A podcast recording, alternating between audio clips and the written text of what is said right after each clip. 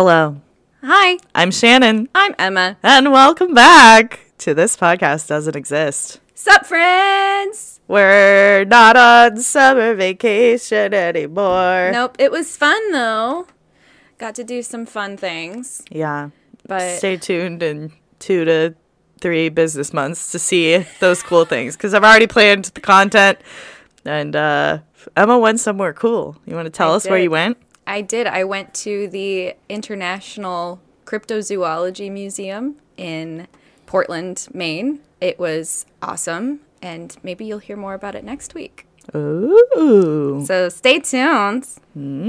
But if you want to hear any other cryptid stories, you can go ahead and hang out in our website at thispodcastdoesn'texist.com. Dot com. We have all of our episodes hosted there, many of which, especially for me, are cryptid based, including the Jersey Devil, which you should have recently heard if you're keeping up with the log of phlegm. There's also multiple others, but feel free to go check those out. You can also find all of our socials on the website, transcripts, and the bingo card. Bingo. And if you get a bingo card and you get bingo while playing the bingo card, mm-hmm. feel free to tag us on Instagram and let us know that you did well. We promise to congratulate you. Congratulate. We'll congratulate you just for playing. oh yeah, even if you don't get it, everything, that's fine. Feel free. Put that on the t-shirt. Even if you don't get everything, That's fine. it's fine. that's fine. You are Kenough. we sang that at a karaoke last night. Good. Except like I went to the bathroom as the song was starting and then I came back in and they're all standing up and it's a small like private karaoke room. Like the neon is going and everyone's just like I'm just Ken. like and I was like, wow, what a wall of sound to walk into. I love that. What a good time. Meanwhile, Roger has already bought or pre-ordered, I should say, the fuzzy "I am Kenough" sweatshirt. Yes. He is very excited. I did hear they were sold out because friend of the show, Holland, wanted one, so they went and went the Etsy route. But they sent a picture. It looks great. Good. I'm here for it. Good. Also, I feel like everyone is going to be Barbie and Ken for Halloween. I'm definitely gonna try and avoid that as much as possible. Yeah. I love that though. I yeah, it'll Love be it. you know that Do you? Barbie world, man. It's a Barbie world. It's a Barbie world. I'll just dress as Alan. I'll wear my shirt from Target with the stripes. Oh my god, you would be perfect, Like- Alan. Hey guys. I will be Although- the dog that constantly poops. I love, I love that for you. Just- question mark. Just letting out giant tic tacs as my as I leave. You just like drop cosmic brownies behind you. and then expediently go back and pick them back up because I want to eat yeah. them. No, oh, I was gonna say I feel like I I as much as I love Alan, I feel like I cannot claim Alan as a cis person. Like I feel like Alan feels distinctly like non-binary gender queer territory based on what I've been hmm. seeing on TikTok. Yeah, Yeah. I can see that. yeah. I can see that. It was great. I think he's adorable, though. Michael Yeah. Cera did a great job. Even though it Welcome was, back. it was supposed to be Jonathan Groff. I know. I told Roger that, and he was like, "Oh, he would have spit everywhere." Wow. you spit one time and that becomes your whole brand. Dude, it was film. It was on film. we can't forget it. Anyway, sorry, we just triggered Holland. Holland hates Hamilton. I know. Full disclosure, we just talked for 20 minutes. I don't know what the segue is, so we're just gonna jump right in. Any other housekeeping thoughts, Emma? No. nope. Great. Sometimes you just gotta be honest with the people. yeah. No, I'm. I we mean, haven't done this in like that's a fair. month. Because yeah. we sort of, we recorded like the intros for the reposts over Zoom, and that doesn't count. Yeah, because it was not. Well, one, it wasn't in Nook, No. in studio. No. In Nook. Yeah. Okay. Anyway. Okay. Here we go. I'm gonna just, here, we're doing it. Woo woo! I'm excited for whatever we've got. Uh, Oh, Little- should the I not the be woo excited? woo was a little cheerful. Preemptive? Oh no! Um, Is it super sad? Mm, eh, I mean, it's not happy. my description of my mental health. Uh, is it super sad? Well, it's not happy. so here we go. All right. Um, it's it's August when people are listening to this, maybe unless it's in the backlog. But if you're listening to this as it comes out, it is August, which means that about two years ago, armchair and TikTok detectives were captivated by the missing persons case of Gabby Petito. Oh, yes. Tragically, Petito's remains were discovered, her fiance suspected, and later dead by, we assume, suicide. While any loss of life is tragic, members of the public expressed concern for an age old problem. Gabby Petito was a young, conventionally attractive white woman. News about her case spread quickly across social media and national news channels alike. But what about the missing that don't fit that mold? According to various sources, the remains of anywhere from three to nine individuals were discovered during the searches for Petito and her fiance. Many of these individuals had been missing for some time. Many of them were people of color. Many of them had not had their stories told. Today, I'm going to try and remedy that in some small way and share with you the missing persons case of Daniel Robinson. Oh, yes. Oh, I remember this. Oh, I'm sad. Shannon is uh, grimacing next to her microphone, like, sorry. That emoji, that's just the teeth. Yeah, the one I send all the time. Alrighty. Okay, So a bit I'm ready. A bit of background, as you will. Daniel Cornelius Robinson was born in South Carolina, the son of David Robinson II and Melissa Edmonds. He is one of five children. He is described by investigators and family as a 5'8 African American man who weighed 165 pounds at the time of his disappearance. He has black hair and brown eyes and is missing part of his right forearm, including his hand, which was like a birth limb difference, not like something that happened later in his life. He was 24 at the time of his disappearance. His father describes him Daniel has an innate passion for adventure and is known to travel in opportune moments. Daniel is a scientist that loves nature, loves his family, and expressed plans for his future. Unquote. He moved to Arizona to work as a geologist after graduating from the College of Charleston with a degree in archaeology in 2019. And so throughout this, I'm trying to refer to Daniel in present tense because that's what his family does on their website, which we'll talk a little bit more about later. Alrighty. So now I'm going to talk about the accident. Hmm. When police pulled Daniel's phone records from the day of the, the disappearance, they were able to determine that the last text message Daniel sent was to his coworker Kenneth around 8:10 a.m. Those who saw Daniel that morning recall that he seemed different than his usual self, but made no comments about harming himself or others. According to Kenneth, his coworker, Daniel asked, "Do you want to go home? Do you want to go back to Phoenix?" And apparently he was like looking into kind of the middle distance, like he was like kind of not checked in, like A little bit which was odd. After checking a weather app to see if it was going to rain, he drove south on the dirt road away from their job site. Daniel was last seen leaving his job site near Sun Valley Parkway and Cactus Road in Buckeye, Arizona on June 23rd, 2021. He was last seen around 9:15 a.m. So he got to the worksite around 9 and then left at 9:15. According to new information released by Buckeye Police, Daniel's phone stopped pinging at 10:30 a.m. By 3 p.m., Kenneth noticed that he ha- couldn't reach Daniel and began to search the surrounding desert area in his vehicle. So he could see the tire tracks from Daniel's car, so he tried to follow those, but you know, at some point he could not anymore. So they reached out. One of Daniel's siblings, a sister, lives in Arizona as well. So they like reached out to her. She reached out to their father. Daniel's father, David, was made aware of the situation. However, when David called the Buckeye Police Department to report his son missing, he was initially told that he had to wait a minimum of 12 hours before he filed a report.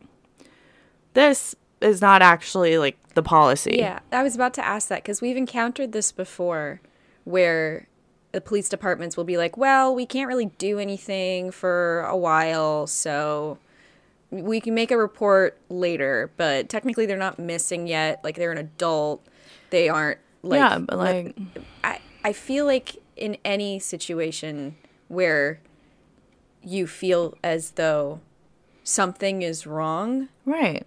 it's not going it's going to be paperwork, but you know, police But- officers, that's half your job. I'm Well, and sorry. also like it's not it's not like it's going to burn a ton of taxpayer money no. to take 20 minutes to fill out a form and, then have them call back the next day and be like, "Oh, my teenager came home." Like, just kidding. And then they And then you file that. it. Like, I, I I don't understand the it's on you thing that Right. they will do and be like, well, we can't do anything about it right now. You can write down my name and number Yeah. and the person that I'm reporting missing, their name, right. and like here's at a the photo. very least circulate it so we can find them. Yeah. Well, and also like the disparity between that attitude and then we have shows that are literally titled like the first 48 or whatever it's Yeah. called. Like those are the most essential hours. So uh, mm, mm. Yeah. So anyway, I don't I don't understand that. so that's not actually the policy. Um, and daniel's father, as you will come to see, is a very determined individual. So they did eventually get a missing persons report filed that evening Good. but nothing really came of that initial report. Daniel did not appear for work the following day, which prompted an aerial search of the area on the following days, and for his father to pack up the car and drive to Arizona from South Carolina. I can imagine the immediacy of that of like, well, guess I'm going Here to we go. Arizona. Santa Fe. That's in New Mexico. yes, it is. What's in Arizona? Tucson. No, they don't have songs about that in a musical. I just, my brain was like, Southwest. Whoops. At least I corrected myself right away. Yeah, we're getting better at geography, you guys. Slowly but surely. It's happening. 135 episodes in. You want to know what state I forgot about until today? What? Minnesota. Couldn't even tell you what it's shaped like.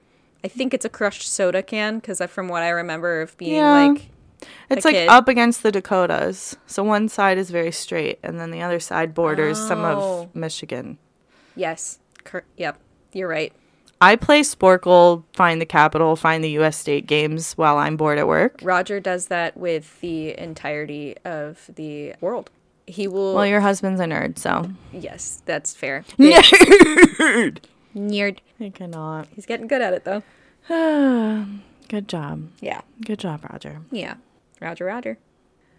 When police searched Daniel's apartment for clues, no items seemed to be out of place or missing. The common areas were seemingly clean and well kept, and there were no signs of foul play inside the apartment.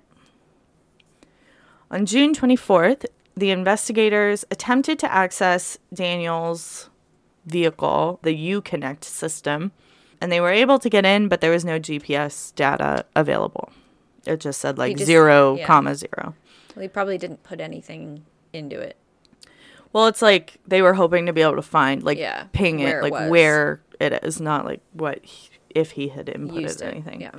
On July 19th, a nearby rancher reported sighting Daniel's blue gray Jeep Renegade in a ravine four miles from his job site. The airbags had been deployed, and evidence in the vehicle indicated that the driver had been wearing a seatbelt at the time of the crash. Several personal items of Daniel's were found with the vehicle, such as his cell phone, wallet, keys, and clothes. There was also some red paint found on the car. However, authorities did not do any forensic testing at the scene because there was no sign of blood, despite the wreckage. The crash appears to have occurred around 1 p.m. on the day Daniel went missing, meaning there's a four hour gap between the last known sighting of Daniel and when he crashed. Detectives conducted a ground search by foot with the assistance of the Department of Public Safety's Ranger helicopter. However, the search for Daniel came up empty. Hmm. It was noted that between the date that Daniel went missing and the date the car was found, there were at least three known rainstorms that could influence the crime scene. So, That's annoying. yeah. And I mean, 'Cause it obvi- was there's a- nothing you can do about Well, that. it was almost a month in between yeah, when it was finally he found. disappeared and when they found the car. That's, I mean, that must be so frustrating though, as somebody who's trying to get information about this, of like literally the thing that we cannot control has ruined Yeah. possibilities of tracking down Yeah. where he is. Yeah, if there were like footprints or drag prints or anything like that, Yeah. other tire tracks. Um, so now we're going to talk a little bit more about the investigation as it stands. In late July of the same year, 2021, a human skull was found in the area south of where Daniel's vehicle was recovered. Testing later indicated that the skull was not Daniel's, and no additional human remains were recovered at that time. So Okay. we thought maybe it was a clue. It's not. In a statement made on September 16th, 2021, the Buckeye Police Department announced that they had worked with outside agencies to search over 70 square miles with the assistance of UTVs, cadaver dogs, drones, and helicopters. Investigators in October 2021 announced that Daniel had been texting a woman he met while delivering for Instacart and reportedly was invited inside and exchanged numbers with her. Later text messages showed that he visited her home several times unannounced, and that the woman indicated that she was extremely uncomfortable with his actions. Police initially interviewed friends, family, and coworkers about the possibility of Daniel being suicidal over the situation, but all told investigators that he was not. According to his father, quote, we had plans. He had plans that weekend before he went missing with his sister. They had plans to go hiking out there in Arizona. We had plans in July that I would come out and see his vehicle for the first time, so we had plans. On November 9th, it was announced that a second set of human remains had been discovered while searching for Daniel and had been sent out for DNA testing and identification. The preliminary investigation, based on anthropological indication of race and the amount of time outside, has led officials to believe that neither set of remains are Daniel. Hmm. In late November, the FBI is briefed on Daniel's case. So we're bringing in other people. Speaking of bringing in other people, two days after the discovery of the Jeep, Daniel's family hired an accident reconstructionist and private investigator named Jeff McGrath, who suggested that the accident scene had been staged. Oh, Quote, Immediately when I saw the vehicle, I knew something wasn't right with it. The damage didn't match the terrain and where it was laying. Unquote. After running an out. After running an analysis on the Jeep, McGrath concluded that, quote, after the airbags came out, someone turned that ignition over at least 46 more times. That's not normal. And there was an additional 11 miles on the car since the airbags deployed, so that tells me the car was driven around after it crashed. whoa. Weird. That is weird. Also, I've never been in a car where the airbags have been deployed. Knock on wood, I never am. Yeah. But are you able to even see over the steering wheel if a airbag's deployed? Well, I think they might deflate Oh, that makes so much more sense. after a certain point. they don't just stay. Just say- just- I got you. marshmallow. Man. I got you. I got you. It's Baymax. Stay here. Yeah, it's just Baymax. Yeah. I mean, Okay, I also. I also, knock on wood, don't have experience in airbag never deployed cars. So, but that's weird. Yeah. And the police try to like write that off in the police report as being like, oh, well, like some Jeep service, you know, senders have noted that there are sometimes discrepancies when blah, blah, blah. And like, they're trying to also say, like, we don't know how much of like that mileage or the ignition or whatever happened between like us finding the car and like transporting it from the crash site to like wherever we're analyzing it, whatever. But I'm like, 46 times. 46 times and an extra 11 miles. I feel like the 11 miles may be a discrepancy. Okay, fine. But the amount of times that you can turn over an ignition, that makes more sense to me as something like that's a very specific number.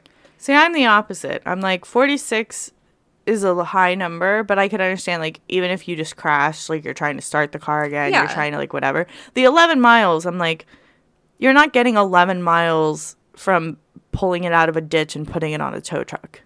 No. Like, what? No. Seems weird. McGrath was skeptical of the roll theory, however, and was able to obtain the car's black box, which allowed him to ascertain that the car was going about 30 miles per hour before the airbags deployed. That set off alarm bells That's not very fast. for the PI, who used his own vehicle to see if that speed was possible in the rugged terrain. His experiment indicated that it was not. So, like, he tried to go that fast where the car was found. And, like, you can't go that fast because it's just, It's so rugged that you Yeah. could probably go maybe 15.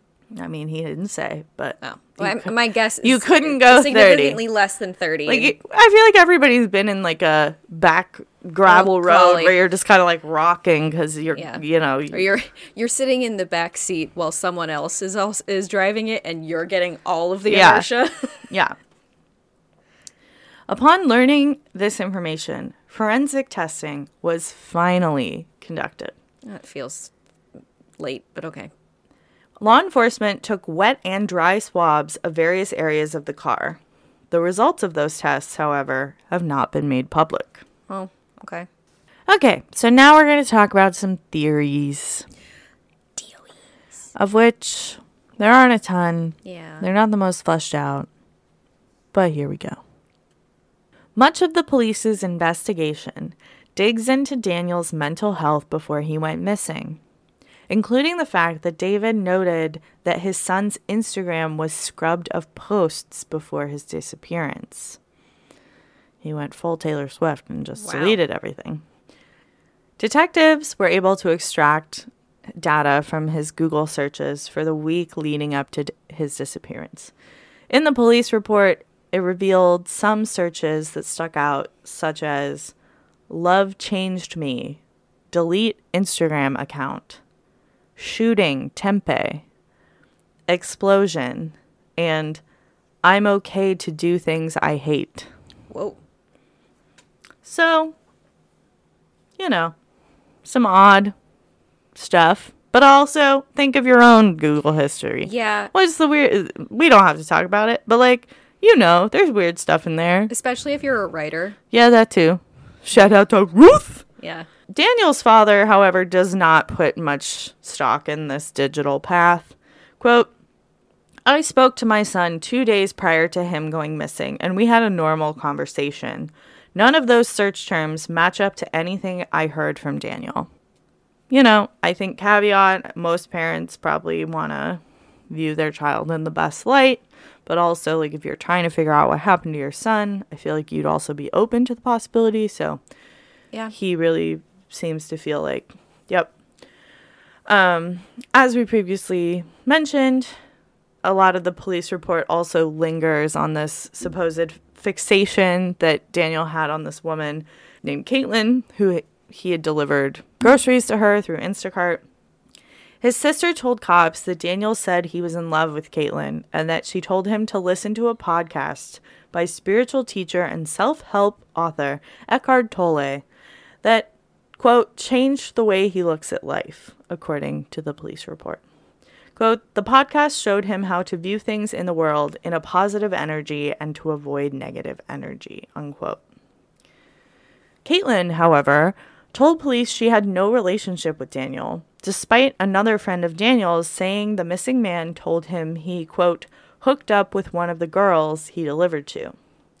And that Caitlin and a friend invited him to hang out because they were drunk and he seemed, quote, harmless because he was short and only had one arm. So, Caitlin, I feel like maybe not suspicious, but like also maybe not a great human. Yeah. I, it Um. seems like she's not really giving all of the information either. Yeah. But we don't know. Yeah. Still, Caitlin told cops that Daniel began to get creepy, showing up at her house when she wasn't there and texting her that he loved her. When he- she told him to stop bothering her, he texted her one last time, the day before he went missing. Quote, The world can get better, but I'll have to take all the time I can or we can, whatever, to name it. I'll either see you again or never see you again. Unquote. Okay. So, Yeah. I mean, some, yeah. I I can see I can see where it would be uncomfy. Sure. Obviously, having somebody uh, give you unsolicited attention like that, not great. But I that last text is fairly cryptic, but also doesn't seem threatening at all. no. It seems very much like if I see I see you. If I don't, I don't. Yeah, like, Have a great life. I'm going to work on myself and either I'll see you again or I won't. Yeah. But I feel like that's the thing when cases like this happen, right? That person isn't there to provide context. No, there's So, absolutely like, none. I'm sure there's something in all of our digital footprints that if you took it like only a, you know, one day's worth of text messages out of context, like there would be things that seem concerning or like feel eerie or like also I feel like when we're looking back on this any mystery, right? Like You're looking through the lens of it being, you know, oh, the Sodder missing. children could have written something on a school paper a week before Yeah. that happened, and now we'd look back on it with like this Yeah, investigative eye like, almost. ooh. Well, and also like this sense of eeriness of Yeah. like, oh, it, they sensed something was coming. Like, Yeah. you know, And we don't know. Um, and I mean, the context thing too applies to his browser history. Oh, yeah. Obviously, we don't know in what context he's li- like the the shooting one. yeah, I'm assuming there was a shooting nearby or Something I mean, happened, this yeah. is America, so yeah, but that that doesn't feel out of place to me. Right. Like I, that's something that I would look up in order to what's happening? figure out w- you know where- I need the news going source on. like what's Yeah. happening in the in the world. So, Yeah. And also with him like supposedly stopping by unannounced, like part of that was I guess when he had hung out with them, he had left like a canopy, like a tent thing there, mm-hmm.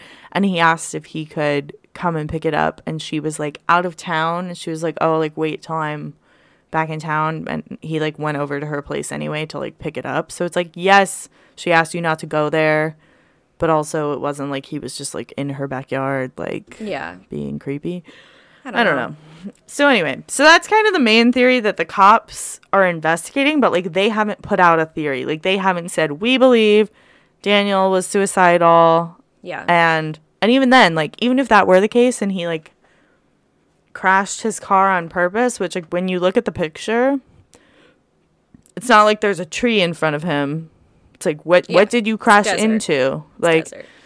you know and i feel like if you were trying to harm yourself in a vehicle the crashing into something makes a lot more sense to me than just like oh i'm going to drive on a road and like pull the wheel really hard and hope i flip over like i don't know Yeah. because they're buying into this roll theory Yeah, like you. s- eh, But the But then I- investigator was like, no. no but also like we know that someone was wearing a seatbelt when it crashed so where where is he then still even you know what i mean like Yeah. his int- his mental state to me has nothing to do with this That's because the, that's the question I'm. we still, have a car with. we still don't have a body so My, What? truly, that's the question I'm still left with because I think obviously the police are trying to find something to hold on to, and what they have found Right. to hold on to is, oh, his mental state might not be great, and so that might be a reasoning why he would have crashed his car, wanted to Right. kill himself, want like because i can understand it that. was like oh we found his car in the middle of the desert and we Yeah. don't know where he went yeah, but if it were like a a Maura Murray you know what i mean like exactly.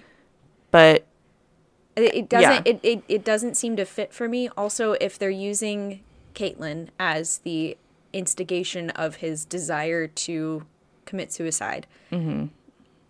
that doesn't really play for me either, unless there was something else going on between the two of them. Because this man is how old? 24 Yeah, this cannot be the first woman who has said no thanks. yeah So I don't really see that as a reasoning. So either she's not telling us everything, or we just don't have the context in general Right. to understand what actually happened between the two of them to have that be a real theory, which maybe that's what the police are pursuing. But I guess. But for me, it's it still. doesn't it doesn't fit. It doesn't Yeah. sound like it fits. It's like I, I filed this under theories, but it doesn't even feel like a theory to me. It feels like a, a thread of questioning, yeah. But still, like, No, no, no. yes, and what? Like, what, police? What is your theory that happened? So, Yeah. like I said, most of these theories are very just kind of like We don't know. me shaping them out of the articles. Again, we've kind of alluded to it, but like, was there foul play of some kind 11 miles after the car crash? Feels really sketch to me. Again, we don't know because they haven't released those uh, swabs, like the te- the, The tests. They haven't released those results. And maybe maybe there's know. something in those tests that they well, They're doing the thing. Maybe they're holding hopefully they're doing the it thing back, yeah. where they're like, if we don't put it in the press and then we interview somebody and they Yeah. know a thing that the public shouldn't know. yeah, which is probably why We they're still them. going with the you know, with the line of questioning Yeah. of it's this thing over here, his mental health and this quasi relationship to maybe lead someone off the scent. Hopefully, there's some information on those swabs that they can actually use. Yeah. Because the other thing might be that they're like, well, inconclusive, it doesn't matter. Yeah. Just keep moving. Yeah. And then the last one, just, I'm like, I don't know. They keep finding remains out there. Is there There- some sort of uh, serial offender? Or is it just, oh, it's the desert and Yeah. that's where people put bodies? We, I feel like we need to do an episode on the national parks system and just how many people, either from natural, as in earth causes, or by stupidity, or by just baseline people are bad. um, I feel like that because the national parks, you uh, people end up finding remains, unfortunately, quite a lot. Yeah, So it's true. it's not great. Baseline, people are bad. Baseline, people are bad. Put it on the merch. So then we have a couple updates since the disappearance. Okay. which was in 2021.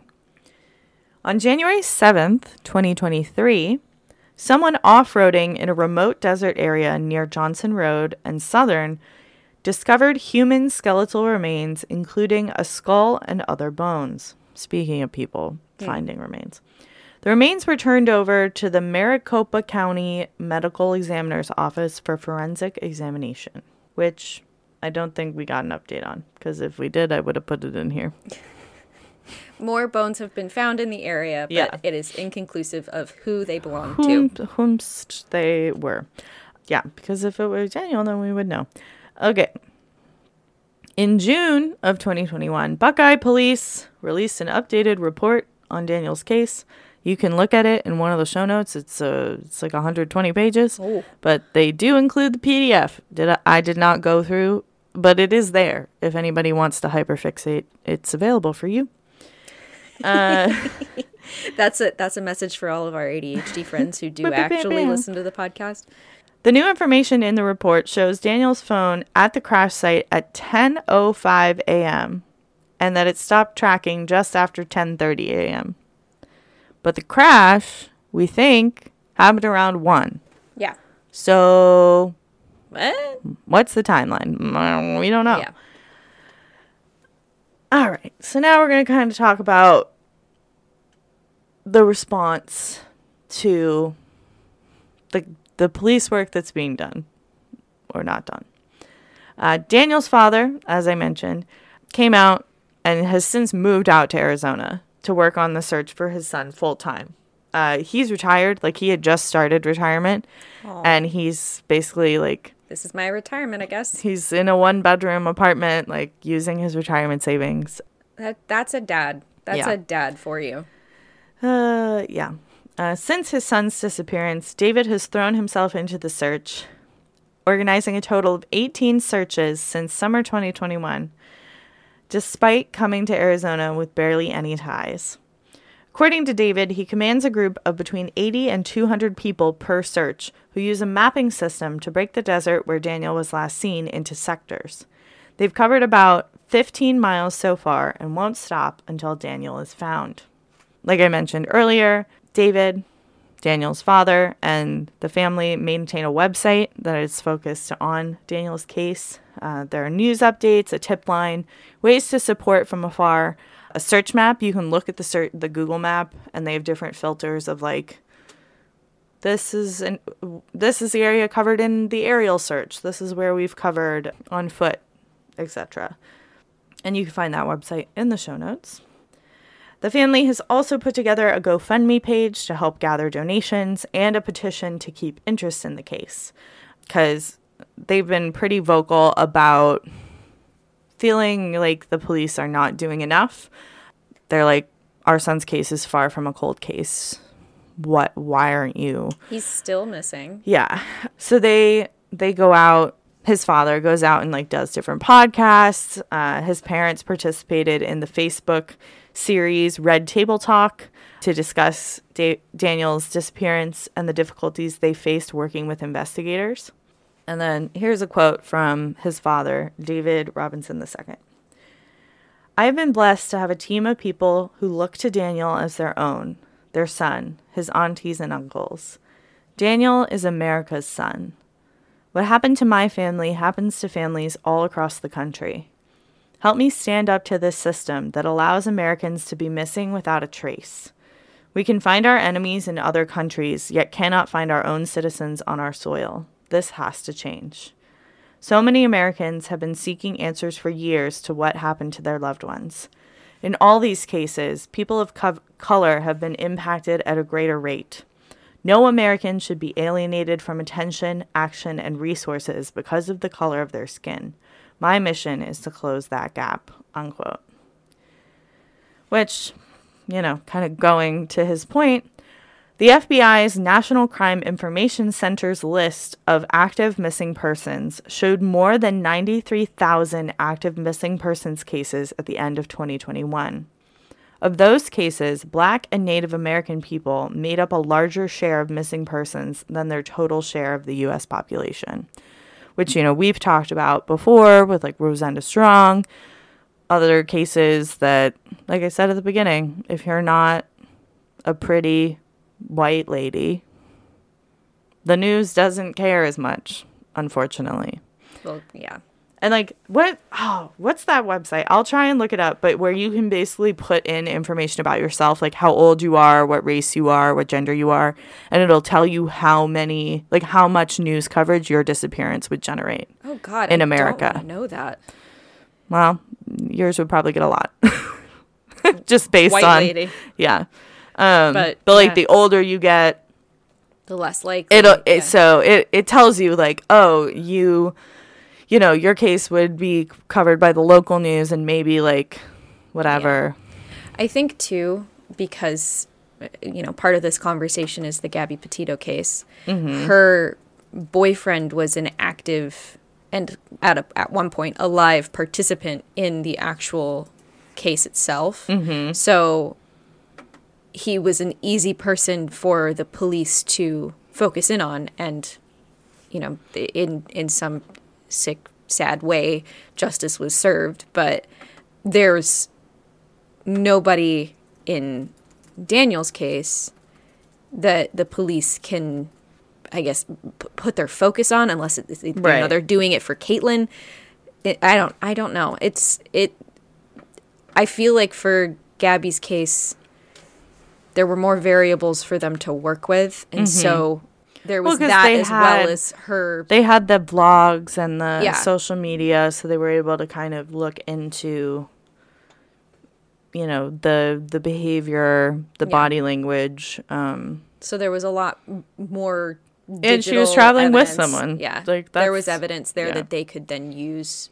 Whereas in this case, there's none, which to me feels more like you know. Of course, it must be so frustrating, but I don't know. It feels like the impetus to keep pushing that there's Mm-hmm. you know why isn't there any more evidence? yeah exactly So um i looked it up the site is called areyoupressworthy.com God, I do not want to know. I put it in the show notes um, for anyone that's interested. interested. David says that he misses his family in Mm. South Carolina, but remains determined to find his son. Quote, He's my responsibility. This is what fathers do. yeah. Oh, that's gonna make me cry. Yeah. Anyone with information on the disappearance of Daniel Robinson is urged to call the Buckeye Police tip line at 623 349 6411. And you can find that information at the sites in the show notes. But yeah, that's the weird, un, unsolved, un contextualized. Like, there isn't that much information, but it feels weird. Yeah. It. Yeah. Agreed. Well done. Thanks. That was a that was a tough one. I'm sure to dig into, but I mean, it, yes, but also no, because, Because there's is no not- yeah, information. there's like, there's a much. bunch of articles in the show notes, and like I listed all of them because I did pull like pieces at least a fact or two from each one, but it's mostly the same information, because it's which all is we all know. frustrating. Yeah. That's fair. Yeah. Well, do we have something to lighten the mood a bit before we sign off? well, I I haven't read it, so no promises, but let's roll the tape and see what happens. We have a mailbag, friends.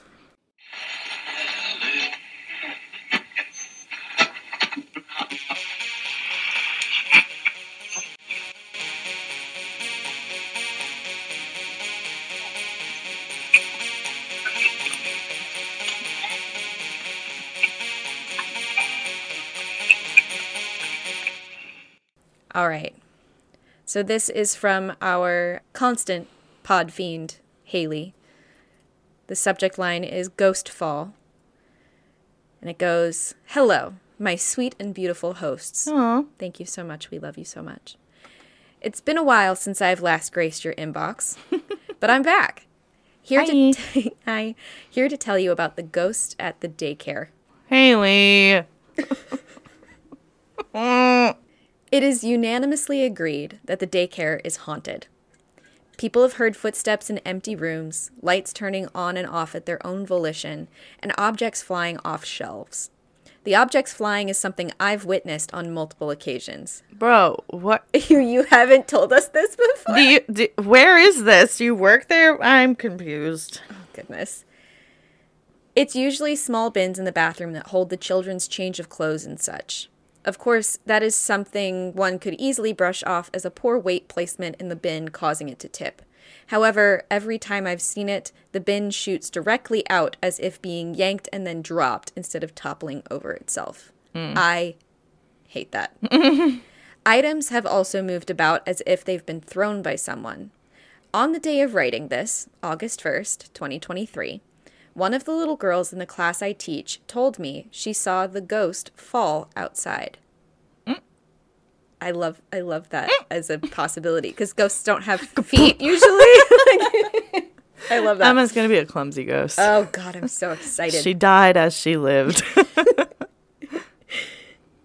After a thorough interview with the 3-year-old, I'm just picturing Haley taking them to the corner and being like, "Tell me turning everything." turning the desk lamp onto them. After a thorough interview with the three-year-old, I learned that it was a nice ghost who was little like her. oh, I oh, mm-hmm. I asked her if she knew the ghost's name, and she gave me a shrug. Most importantly, I learned that the ghost was pink and purple. oh, I'm still incredibly sus of this ghost and the validity of the sighting. If true, at least it's got a cute aesthetic. Much love from the Libranary. Lib Libranary. Libranary. is we can never say it right. Well, we, there's so many more R's we in there love than the, I anticipated. the- we love the pun, um, but we continue to struggle with. we the hope that you appreciate our, our attempts. Oh, well, Thank you so much, friends. Thank you for writing in. We love you, just so you're aware. And if any of you feel the desire to send us any short little pieces like that, if you have any suggestions for any episodes, I'm racking stacking them. So if you've got one and you want it, let me know. It might just happen. it might. It might. It might just be next.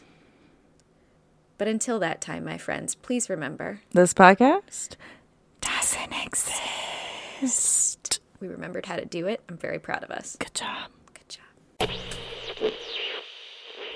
Hello. Hi. I had to swallow. Oh. I was like, that was the quietest burp I've ever heard. No, go. Try to start over. I was gonna be like, I'm Shannon. No. Can that be the Easter egg at the end? sure. I'm Shannon. Nope. My brain was like, we already passed that point on the teleprompter. We're done, President Bartlet. Keep moving. This episode was researched, co produced, and marketed by Shannon McCarthy. Co produced and edited by Emma Kiley. Our theme song was composed and performed by Tom Emsley Smith. The mailbag theme music was composed by Liam Kiley.